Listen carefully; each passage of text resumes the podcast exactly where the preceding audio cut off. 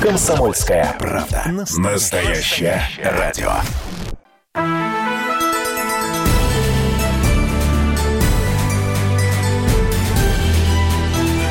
Народный адвокат.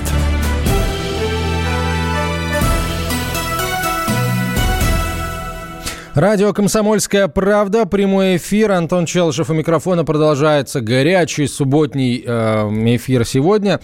А, Леонид Альшанский на прямой связи со студией, почетный адвокат России Леонид Дмитриевич, здравствуйте. Здравствуйте. Леонид Дмитриевич, прошу вас, ваша традиционная преамбула. Да.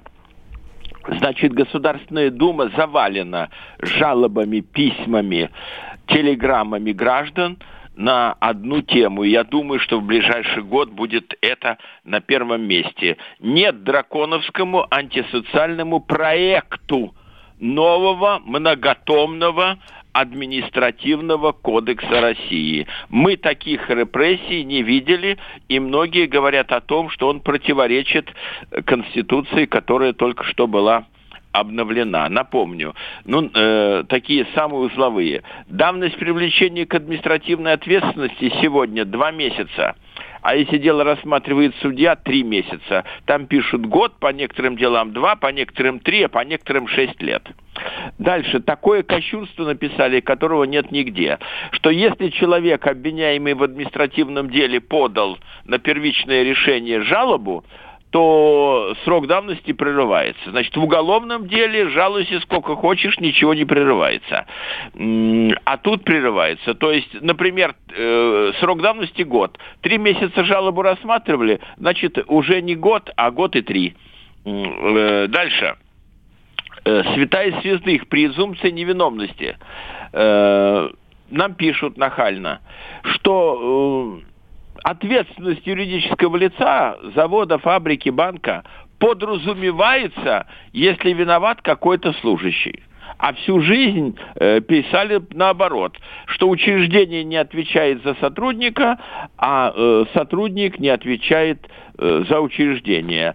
Вот ведущий дал в глаз кому-то на улице, получается, будет виновата и комсомольская правда. Э, хотя, так сказать, это он самостоятельно все сделал. Вот первый такой пришедший на память. То есть можно всю передачу сидеть и еще час, и еще час, и отнять э, время у всех. Но мы не будем этого делать, Леонид Ильич. Конечно же, да. не будем. Не будем да. этого делать. Пора, кстати, уже э, заводить отдельную рубрику премьера Леонида Альшанского про ведущего. А, да. А, так, ну давайте уже начнем а, а, вопросы зачитывать. Из Екатеринбурга вопрос номер один. Так. Почти в каждом доме есть магазины. Они а. появляются в домах без согласия жильцов дома. Еще планируют в домах узаконить и пивнушки. Законно ли все это и как бороться с безобразием, спрашивает Константин. Но только, Константин, вряд ли, конечно, вы можете знать о том, на каких условиях появляются магазины на первых этажах всех домов города Екатеринбурга. Ну, давайте все-таки вы будете говорить за какой-то конкретный дом или хотя бы свой район. Нет, тут надо в общетеоретическом плане сказать. Э, вообще-то все помещения в доме э, это общее имущество граждан. Но, говоря языком, так сказать, классика, наплевали и оформили в собственность города, области или края помещение подвала и очень часто первого этажа. Дальше. У нас был высший арбитражный суд. Он и сейчас в... есть? Нет, сейчас, сейчас есть Верховный суд, в котором коллегии по уголовным, по административным, по гражданским и по экономическим спорам в скобочках арбитражным. У нас объединили два суда высший арбитражный и верховный. Не, ну фактически это есть возможность э, э, как бы обратиться в высшую судебную инстанцию Конечно, есть, по арбитражному сказать, вопросу. Что он сказал. Давайте. Высший арбитражный суд сказал, что не, э, когда строится дом, нельзя быть э, лохом позорным. Э, а вот если по-научному не, не говорить, а говорить по-простому. Вот если кооператив, например, строится, или что-то еще строится, и в правлении сидят такие юристы, как я, то мы говорим, все денежки на счет кооператива. А кооператив или иной дом за свой счет ведет, покупает доски, кирпичи и заключает договора с подрядчиками. Кто-то протянет воду, кто-то протянет тепло и так далее. Так вот, если все платежки от лица кооператива, а их может быть несколько чемоданов к концу строительства дома, то тогда и первый этаж, и подвал, и чердак, и пристройка, бывает встроенные магазины принадлежат жителям этого дома, чтобы там ни было ТСЖ, ЖСК и так далее. А вот если кто-то внес деньги напрямую в обход счета кооператива в скобочках иного дома и оплатил, вот за счет этого и появляется долевая собственность. Мои 100 метров, мои 200 метров, мои 1000 метров. Вот платежки. Поэтому надо не спать на стадии строительства. А дальше нужно всегда спаривать, потому что гражданский кодекс гласит, срок исковой давности 3 года, но с того момента, когда ты узнал о нарушении твоих прав. Поэтому надо пытаться оспорить э, это дело. У нас вот в Западном округе есть смешной дом один. Все над ним смеются. Значит, в двух подъездах из трех есть э, консьержная комната, а в третьем подъезде консьержная комната принадлежит кому-то другому, и они там э, не дают людям консьержа посадить. Вот какой юмор бывает. Поэтому не спать, не спать, не... И еще хочу сказать, в случае конфликта и командир ОМОНа, и начальник маленького отделения милиции – и судебный пристав говорит, вы знаете что, я поселиться здесь не могу. Своих людей с автоматами я здесь оставить не могу. У меня очень много объектов. И очень часто бывает такая песня. Э, Подвал ваш по бумагам, а захвачен врагом. И наоборот, э, подвал Семен Семеновича Горбункова – а захватили его вы. Судебный пристав говорит, выселяйся, вы говорите, да-да, он ушел, вы опять не пускаете. Поэтому фактическая охрана спорного помещения – это 80% успеха. Так, следующий вопрос. А, просьба на вопрос Леонид Ильич отвечать чуть покороче, чтобы мы смогли ответить на как можно большее количество интересных вопросов. Вот, пожалуйста, будет ли иметь юридическую силу завещание, написанное от руки без заверения нотариусом, так и хочется добавить, под пытками. Вот, потому что что-то как-то Нет, вот не это... будет. Завещание должно быть заверено, первое, нотариусом, Второе, главврачом больницы, где человек лежит, не дай бог. Третье, командиром воинской части, если человек служит в ней.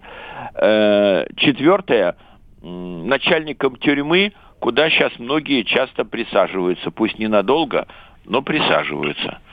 Вот. Ну, действительно, а что мешает заверить-то э, завещанию нотариуса и горе не знать? Напишите, Отвечаю, пожалуйста, уважаемый слушатель. человек не знает, считает, так, ты меня любишь, Коля? Я тебя люблю. Коля, подожди пить. Ты меня любишь или нет? Завещай мне квартиру. А? На, раз написал. Не пойдет. Так, следующий вопрос. Мою маму в декабре 2019 года, пишет э, слушатель, э, толкнула машина, которая двигалась задним ходом. У мамы сломалась головка э, бедренной кости. Это тяжкий вред здоровью, уголовная ответственность. Э, однако в судмедэкспертизе написали, что согласно истории болезни и, и согласно опросу врача и анамнезу, то есть опросу самого пациента, мама сказала, что сломала головку бедра в сентябре, что неправда.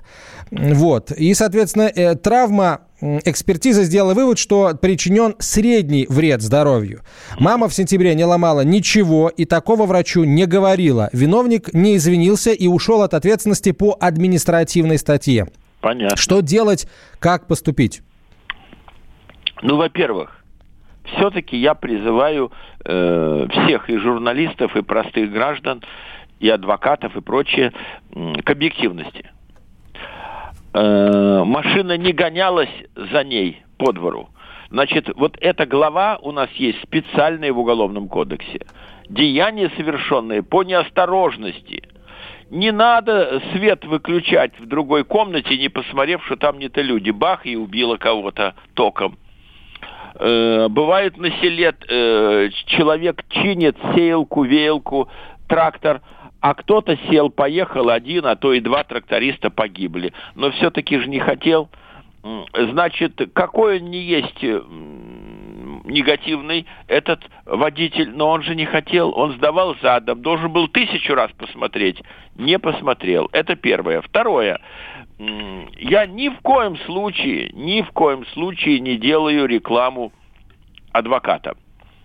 Но в любом деле без адвоката очень тяжело очень тяжело. Вот я вам приведу пример такой. Давайте так, примеры вы, примеры вы нам приведете после короткой рекламы, и мы продолжим разбирать этот и другие случаи. Ждем ваших э, сообщений. Продолжим через несколько Народный минут. Адвокат. Как дела, Россия? Ватсап-страна! Это то, что обсуждается и то, что волнует. Это ваши сообщения в прямом эфире, в том числе и голосовые. Каждый будний день с 11 до 15 часов с Михаилом Антоновым. Эфир открыт для всех. Включайтесь. Радио «Комсомольская правда». Радио про настоящее.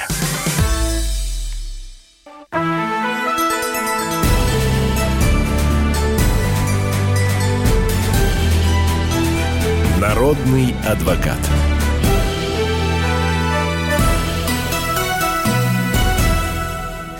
Продолжаем отвечать на ваши юридические вопросы, друзья. Итак, Леонид Ильич, давайте продолжим отвечать на вопрос, который задала слушательница. А, слушатель, точнее, Дмитрий, маму которого в декабре 2019 года, а, двигала, двигаясь задним ходом, а, сбила автомобиль.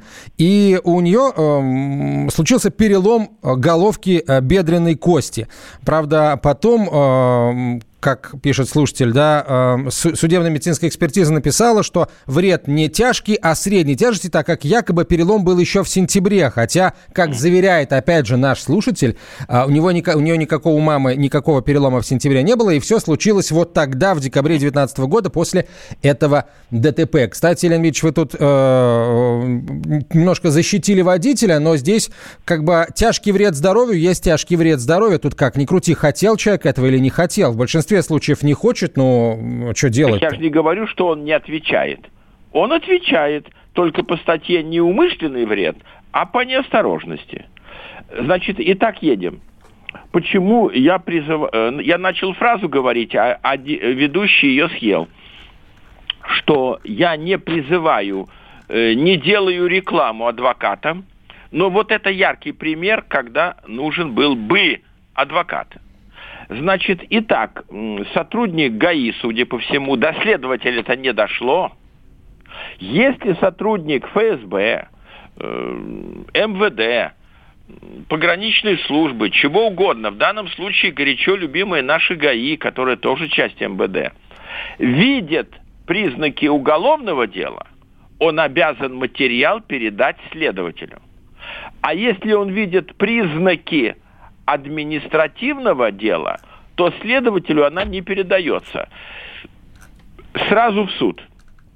Значит, э, постановление э, о назначении административного наказания подлежит обжалованию. Вот надо было не спать, бомбить гаишников на стадии, когда у них материал находился, и обжаловать э, решение суда о том, что это не средние, а тяжкие, была экспертиза. Неполнота исследования вопроса – это есть основание для пересмотра. Но, что я хочу сказать.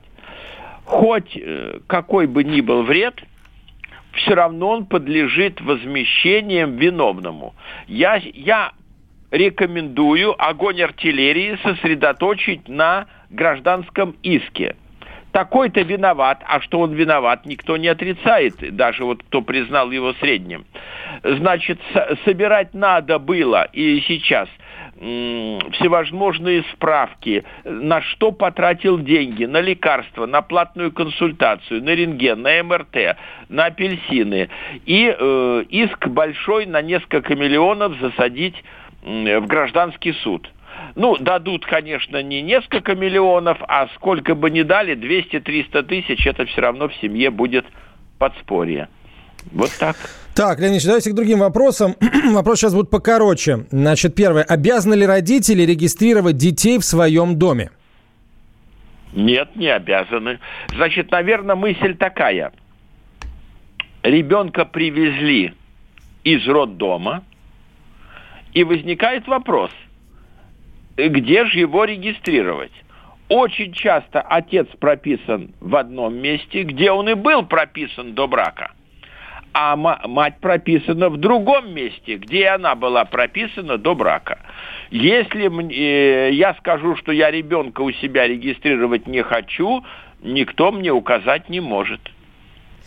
Так, Сергей пишет из Москвы. «Э, статус ИП э, закрыл в 2015 году, но до сих пор приходит из налоговой требование оплатить торговый сбор за третий и четвертый квартал 2015 года. Прошло пять лет. Ну, надо ведь понять, э, дорогой друг, отнес ли ты э, в налоговую копию э, решения, скажем, или определения о закрытии этого ИП, и написал ли ты бумажку. Значит, ничего умнее, как простой ход, э, придумать никто не может.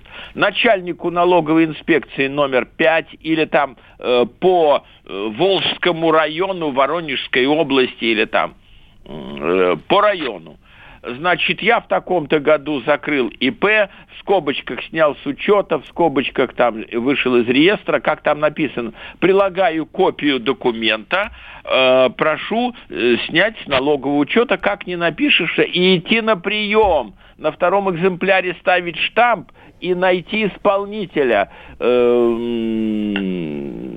как же так? И постепенно снимут с учета. Так, следующий вопрос а, интересный. А, вот, пожалуй, пожалуй, вот на придомовой территории жилищного жилого комплекса да. стоит трансформаторная будка. Ну, да. В общем, Классическая ситуация. Хотим да. оформить придомовую территорию в собственность. Разрешение на установку трансформаторной будки на нашем участке дал председатель прежнего юрлица, которое было реорганизовано. Ну, видимо, юрлица, которое имело отношение там к дому и так далее. Понятно. Ну, и будка теперь... Значит, надо понять первый вопрос. На балансе кого стоит будка? Э, дома вот этого он же дал разрешение на ее строительство. Или Мосэнерго, или там Воронеж-энерго, или там Казань-энерго. Э, ее уже ведь не снесут. Значит, тогда что? Э, земля будет, а это будет, говоря научным языком, сервитут. И электрики будут периодически туда подходить. Ну и что? Ведь эта же будка вас питает светом в первую очередь. Э, поэтому я проблем-то не вижу. Ну, то есть, видимо, слушатель полагает, не создаст ли наличие будки, принадлежащей как бы другому юрлицу, ну, понятно, энергокомпании, да, mm-hmm. а проблем в оформлении всего участка в собственность, в том числе, видимо, того участка, того пятна земли, на котором стоит сама будка. Нет, я думаю, что, скорее всего, не создаст, а если они умные, они э, сделают в итоге сервитут. То есть право подхода к этой будке. Угу. Так, вот вопрос сложный, тяжелый. А, Людмила пишет, знакомый заболел онкологическим заболеванием. А, он работает в системе исполнения наказаний. В ведомственной поликлинике ему отказали в направлении на группу инвалидности. Куда пожаловаться на врачей поликлиники ГУФСИН, спрашивает слушатель. А, к Минздраву они отношения не имеют, в скобках добавляет я, она. Я понял. Ну, во-первых, хоть работай э, в МВД, хоть в этом СИН, Э, который подчинен Министерству юстиции, э, право гражданина э, быть прикрепленным и лечиться в районной своей поликлинике, что и надо сделать даже сейчас. Это первое. Второе. Куда жаловаться? Жалуются всегда по двум направлениям, хоть гаишник, хоть кто.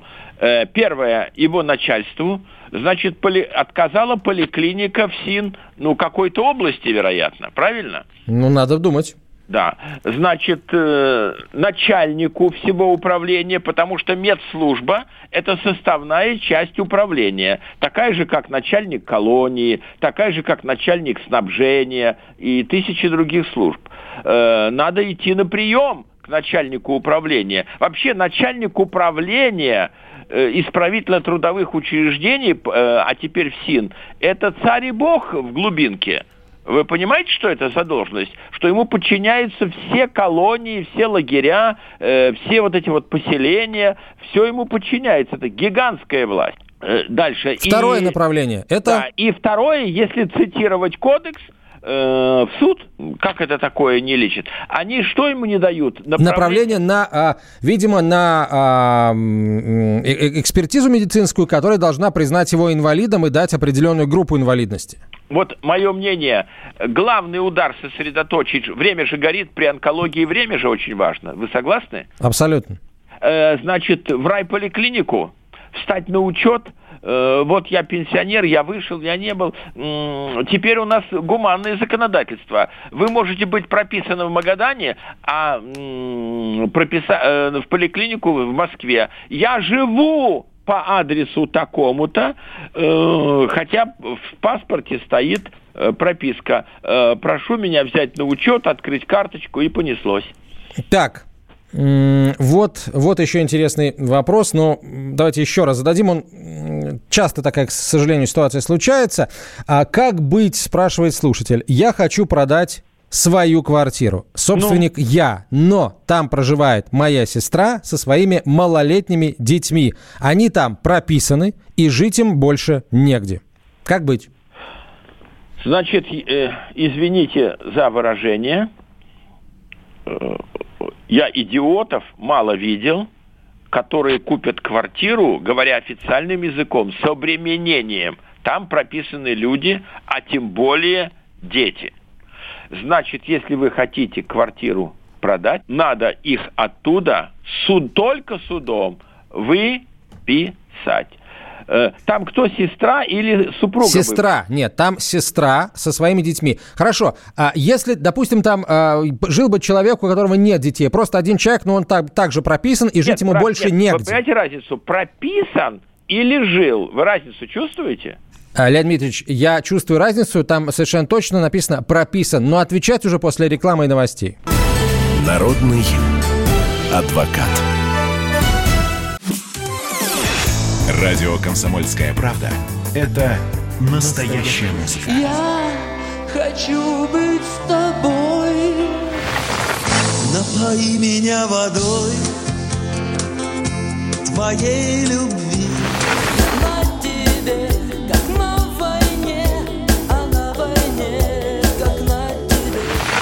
Настоящие эмоции. Это то, о чем я, в принципе, мечтал всю свою сознательную жизнь. И настоящие люди. Мы ведь не просто вот придумали и пошли на полюс. Мы к этой цели своей, ну, лет 10 готовились, шли. Радио «Комсомольская правда». Живи настоящим.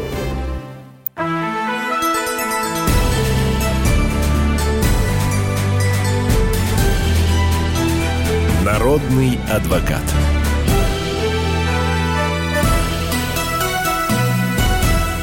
Мы продолжаем разговор с Леонидом Альшанским, почетным адвокатом России. Так, Леонид Дмитриевич, Прошу вас, завершаем, завершаем ответ на вопрос слушателя, который э, рассказал о том, что хочет продать свою квартиру, но там проживает его сестра со своими э, детьми несовершеннолетними, и они там прописаны, это раз, и жить им больше негде, это два. Значит, э, я уже говорил в различных передачах на протяжении 10 лет. Значит, Верховный суд к этому относится благосклонно. Если человек фактически не проживает, то иск должен называться об утрате права пользования квартирой. Значит, я являюсь собственником, в квартире не, долгие годы не проживает гражданка Иванова Марья Ивановна, не надо писать, что она его сестра. Выписывать надо по частям сразу женщину с двумя детьми тяжело э, не проживает, она фактически проживает. Леонид Дмитриевич, секундочку, вы, мне кажется, немножко недопоняли, она там проживает. В этой Проживает- квартире? Да. Если проживает, шансов нету. Все понятно, спасибо. А, ой, слушайте, ну, э, на, на самом деле стоило ожидать этого вопроса. Нам пишут, прокомментируйте, пожалуйста, арест губернатора Хабаровского а, края Сергея Фургала с юридической точки зрения. Понятно, понятно. Господин ведущий, Да. сразу занято несколько вопросов, поэтому вы давайте там секундомер сильно не подкручивайте. Договорились. Итак, первое. Хоть ты генерал, хоть ты э, губернатор, хоть ты чиновник. Если депутат Государственной Думы или член Совета Федерации, нужно согласие палаты. На задержание, а в последующем на арест губернатора не нужно ничье согласие. Палаты какой-нибудь и так далее. Это первое.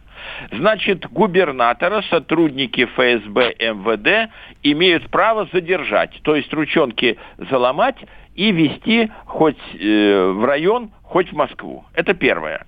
Второе. Не имеет значения, что тебе шьют, уважаемый товарищ. Мелкую драку, шпионаж или же вот то, что ему вменяют. Организация убийств, якобы. Э, 48 часов любого человека можно держать в камере. Не позже, чем 48 часов, нужно выйти в суд с ходатайством. Вот с ходатайством выходит следователь. И дальше суд э, принимает одно из нескольких решений. Первое под стражу, если серьезное дело. Второе домашний арест. Третье подписка о невыезде. Поскольку статья тяжелая, убийство значит, все основания были э, взять под стражу на два месяца. Потом, по окончании этих двух, будет новое заседание суда. А вот еще народ э, спрашивает, как так? А, Преступление было совершено а, чуть меньше 15 лет назад, а обстоятельства вскрылись только сейчас. И вот ну, обстоятельства, которые позволили предъявить обвинение, точнее, а, ну не предъявить обвинение, а хотя бы пока арестовать. Ну, значит, обычно как? Копают, копают, копают, да? Ну, например, э, вы попались на драке, пришли к вам с обыска, вот что-то подтолкнуло, и нашли перстенечек со змеей. Э, браслетик со змейкой из фильма «Место встречи изменить нельзя». Где взял? Выиграл у Фокса в бильярд. Ну, давай тогда Фокса сюда. Э, Значит, э, кого-то поймали, а он сказал, что вот этот губернатор якобы, видите, как я аккуратно фразы строю, якобы или дал денег, или организовал, или что-то. Э, Постепенно движутся к тому, на кого падает подозрение. Это вот их работа оперативников.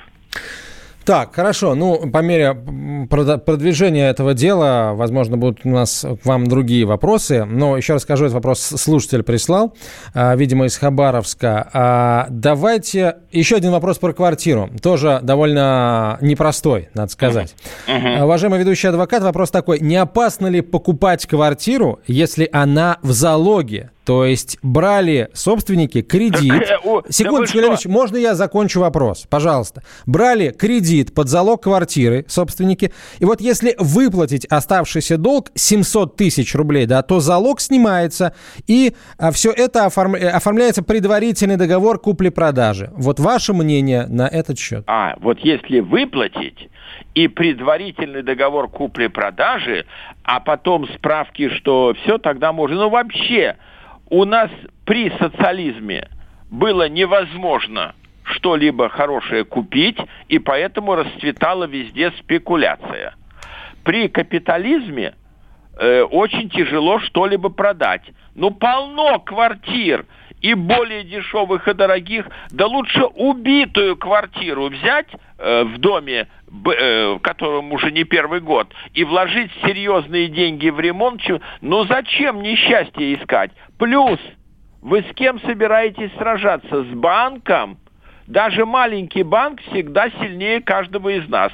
У него экономисты, юристы, службы безопасности и так далее. И деньги. Да, деньги-то серьезные, не костюм покупаем. Поэтому я считаю, что квартиру нужно покупать идеально чистую, чтобы в ней не было детей, собственности детей, чтобы не было хоть э, три поколения назад прописано людей, состоящих на учете в психдиспансере, в наркодиспансере. Ну, ну зачем неприятности? Так, ну, вопрос риторический, без ответа мы его оставим. А, вот еще вопрос, связанный с недвижимостью. Смотрите-ка, у нас э, лю- людей интересуют вопросы, связанные с покупкой недвижимости. Это здорово. Так. Купила квартиру у подрядчика в новостройке в 2019 году.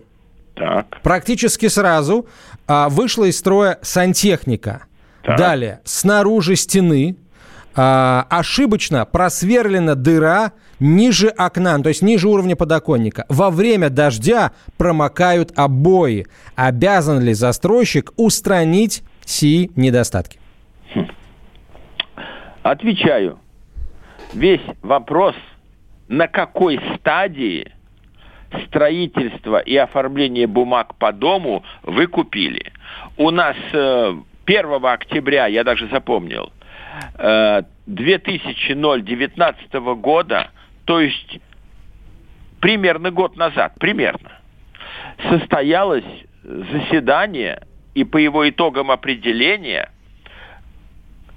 коллегии апелляционной, то есть высшей инстанции Верховного суда России, которая сказала, что как только заключение о соответствии дома любого или не дома, завода, фабрики, здания э, существующим правилам и нормам выше, ниже, толще, криво, косо э, подписано, строительный надзор заканчивается и произведен быть не может.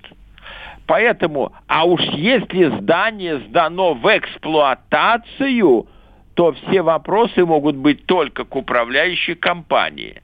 Но ведь когда человек Заключает покупает- договор. нет, заключает договор купли-продажи квартиры, дачного домика, маленького гаражика и так далее, и так далее.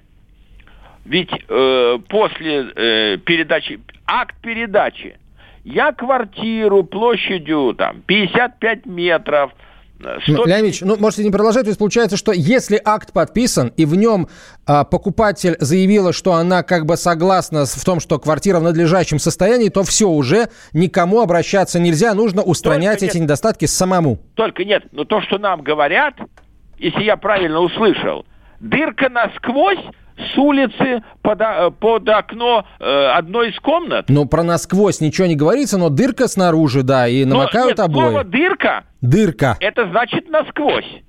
А если не насквозь, то значит пытер. А дырка значит насквозь. Куда же вы смотрели? Понятно. Ну, тут, э, собственно, сами, что называется, Но Ну, я могу виноваты. сказать, э, в самом шикарном доме квартиру получил, купил, надо тратить деньги на ремонт, на доделки и так далее, и так далее. Без этого никуда. А, и теперь вопрос с автомобилями.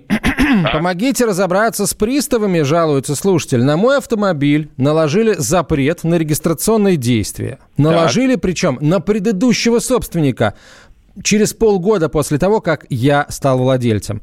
Телефоны ни пристава исполнителя, ни его начальника не отвечают несколько дней. Ехать к ним в Таганрог далеко. Как можно быстро реш- разрешить эту ситуацию? Ильич, и сразу у меня дополнительный вопрос. А На что обращать внимание при покупке автомобиля, чтобы не попасть в такую ситуацию? Ну, во-первых, очень многие люди говорят и пишут, я купил автомобиль, а когда начинаем разбираться, то получается, что ему на стол положили ключи, документы и доверенность, а он положил рядом пачку денег. Э, нельзя покупать автомобиль по доверенности, надо по-нормальному покупать. Это первое. Второе, а какая разница, покупаемый автомобиль или квартиру, о которой мы только что говорили? Надо проверять юридическую чистоту. Пойди к гаишнику в ближайшее отделение, не знаешь никого там, зайди официально. Я покупаю автомобиль. Хорошо, Я а если автомобиль зарегистрирован в другом регионе, вот как в нашем случае, или в другом Всё городе? равно у нас сейчас так развито компьютеризация, что можно легко проверить, нет ли по месту его регистрации э, запретов. Значит, теперь надо писать, э, да, но он может хитро ответить. Да меня не колышет, что вы его купили. Э, на автомобиль, поскольку угу. он в залоге банка, Спасибо, например. Леонид Ильич, спасибо большое. Мы продолжим через несколько минут. Леонид Альшанский остается на связи со студией, и вы оставайтесь с нами. Народный адвокат.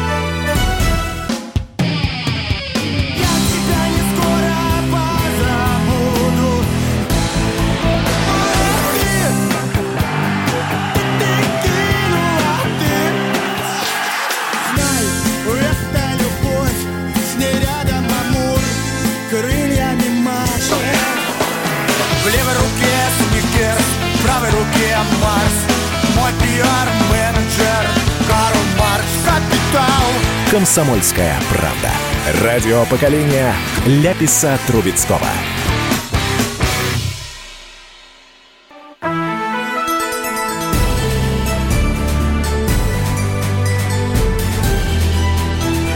Народный адвокат.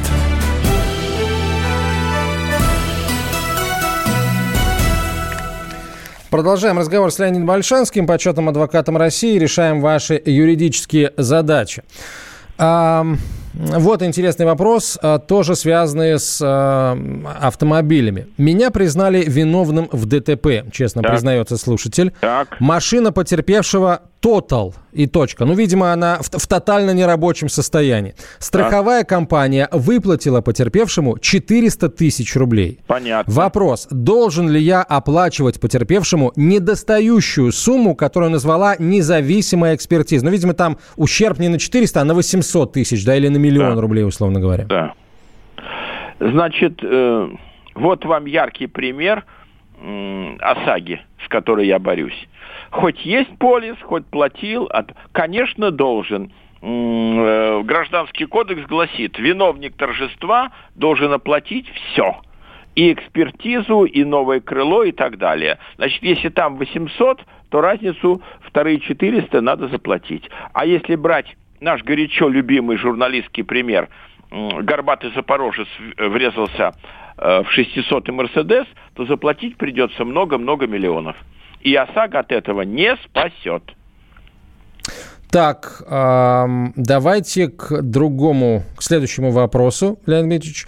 А, пожалуй, вот. А племянник воспитывался отчимом с, с, с 2 до 19 лет. Отчим его не усыновлял. Затем так. родители развелись, а отчим скончался. Так. Положено ли племяннику какое-либо наследство от отчима? Нет разговор будет у нотариуса короткий. Бумаги. А кто кому купил штаны или чаю чашку дал вечерком, это никого не колышет. Бумаги. Он тебе чужой человек. Точка. Угу. А, вот вопрос еще. Кстати, действительно интересный вопрос. Могу ли я претендовать на пособие по безработице, хотя бы минимальное, пишет слушательница, если я официально не работала? Ну, то есть работала, но без оформления, да? Угу. Ну, я думаю, что надо попробовать. У нас государство гуманное.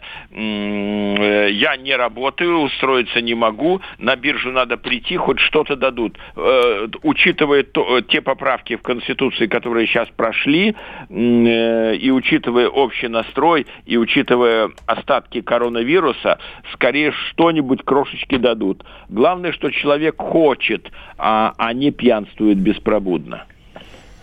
Так, про квартиры было, про машины было, про детей было. Теперь давайте про, недви... Э, про землю. Про землю не было еще. Вот. Так. Можно ли участок в СНТ так. перевести э, в ЛПХ, в личное подсобное хозяйство? Участок 4 сотки. Если сделать вход с другой стороны, то дом будет на деревенской улице. Минутку. Ну, во-первых, для того, чтобы сделать вход с деревенской улицы – не надо ничего разрешения. Врезал калитку в заборе. И, и что я советую в первую очередь сделать. Второе. Независимо от перевода уч... только непонятно, зачем его переводить. А он сейчас какой статус имеет участок, нам ведь не сказали? СНТ, участок в СНТ. Нет, таких нету понятий. У нас есть участок для личного подсобного хозяйства, э, лесной фонд, э, сельскохозяйственного назначения. Да он и сейчас, его не надо переводить. Он и так, свидетельство о праве собственности у человека наверняка есть. Поэтому первое, делай себе калитку, а второе, выходи из этого товарищества. И третье, заключай договора с обл. газом, с обл. Водоканалом, м, с обл. теплом э, и плати им по счетчикам э, денежки. А, так, Леонид Ильич, спасибо. Вот, вот еще интересный вопрос, связанный, опять же, с недвижимостью. А подскажите, спрашивает слушатель, как узаконить вторую половину дома? Она полуразрушена и в таком состоянии находится уже на протяжении 12 лет. Собственник живет в другом месте. Связи с ним нет. Мы зимой просто замерзаем, так как стены тонкие. С чего начать? начать с того, что можно смело от своего лица заключить договор с какой-то фирмой на ремонт и реконструкцию второй половины. И это делать.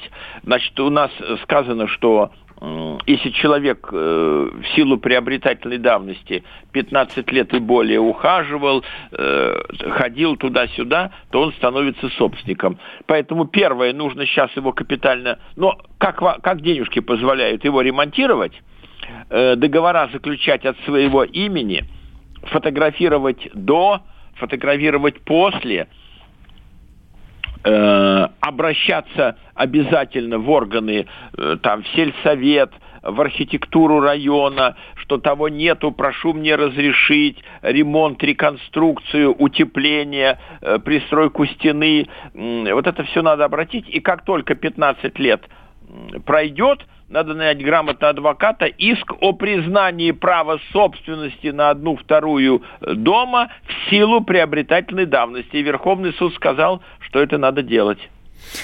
А, Вот интересный вопрос из Белгорода. Напротив нашего дома стали строить, вы удивитесь, дом. Наш дом многоквартирный и строят тоже многоквартирный дом. Такое ощущение, что я с современной поэзией сейчас занимаюсь. А расстояние между ними 20 метров. Законно ли это? Спрашивает слушатель. Хм, Наизусть я сказать не могу. У нас э, постоянно меняются строительные нормы, и самое страшное, у нас в, худшую сторону меняются нормы инсоляции. То есть раньше, до- допустим, 5 часов в день должно было быть солнце в квартире, а теперь 2 часа. Э, так строят, вы уже проиграли. У нас теперь очень государство серьезно относится к такому э, термину, к такой категории, как общественные, в скобочках, публичные слушания. Где вы были на публичных слушаниях? Э, на- надо всегда следить. А когда рабочие стали ставить забор, э, прежде чем начать котлован делать и потом строить. Надо же было с ними как-то сражаться, э, подтягивать местных депутатов, не давать... э, как, одним словом, когда есть серьезное противодействие юридическое и фактическое, тогда дом строить не будут. А если уже строят, хана вам, уже никто сносить не будет. Это ж какие издержки. все, профукали вы дело. А Слушательница, слушатель э, по поводу тра- трансформаторной будки, помните, я э, Да, спрашивал, помним, помним. да, А, пишет, э, точнее спрашивает, при сервитуте электросети будут пользоваться, соответственно, ну, трансформаторной будкой, да, и землей под ней, а налоги на землю будут платить жильцы, спрашивает слушатель, но здесь а, ответ простой, а электричеством-то будете пользоваться, Нет, будут пользоваться тоже жильцы? на землю будут платить жильцы, а та дорожка, которую суд определит как сервитут, за нее будут платить Электросети. электросети. Э, уважаемый ведущий, нам напомнить, откуда взялся сервитут от Юлия Цезаря или про, Ну, проживем? вы уже сказали от Юлия Цезаря. А, к тому же у нас уже 20 секунд до конца этой части эфира остается. Как-нибудь другой раз напомним. Мы часто про этот сервитут, сервилат а, говорим в ваших эфирах. Леонид Альшанский был на связи со студией. А, до встречи через неделю, Леонид Дмитриевич. Народный адвокат. Видишь, там на горе возвышается крест. Я раньше и не думал, что у нас на двоих с тобой одно лишь дыхание. Ален Делон говорит по-французски. «Комсомольская правда». Радио поколения Наутилуса Помпилиуса.